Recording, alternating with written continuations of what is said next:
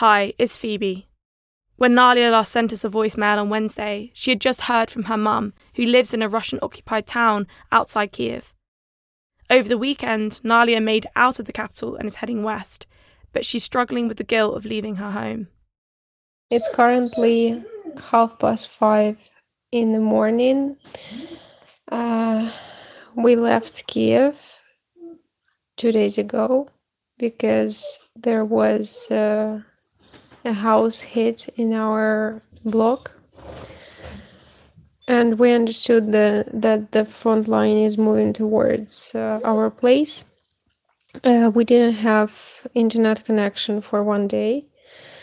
So we decided that it would be safer for us to pack our things and go to the west. The only problem is that in order to go to the west, you first need to go to the south and uh, choose our like central road uh, because it's safer, because it's uh, further away from the from the border. So now uh, we are at a friend's house near Vinnytsia uh,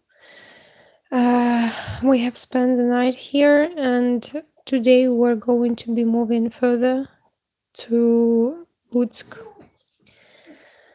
Um, the thing that's, to be honest, a lot of people talk about right now is the feeling of guilt that we feel when we leave our cities because um, there is an illusion that you can be more useful while you're there but the truth is with my job for example in order to do translations.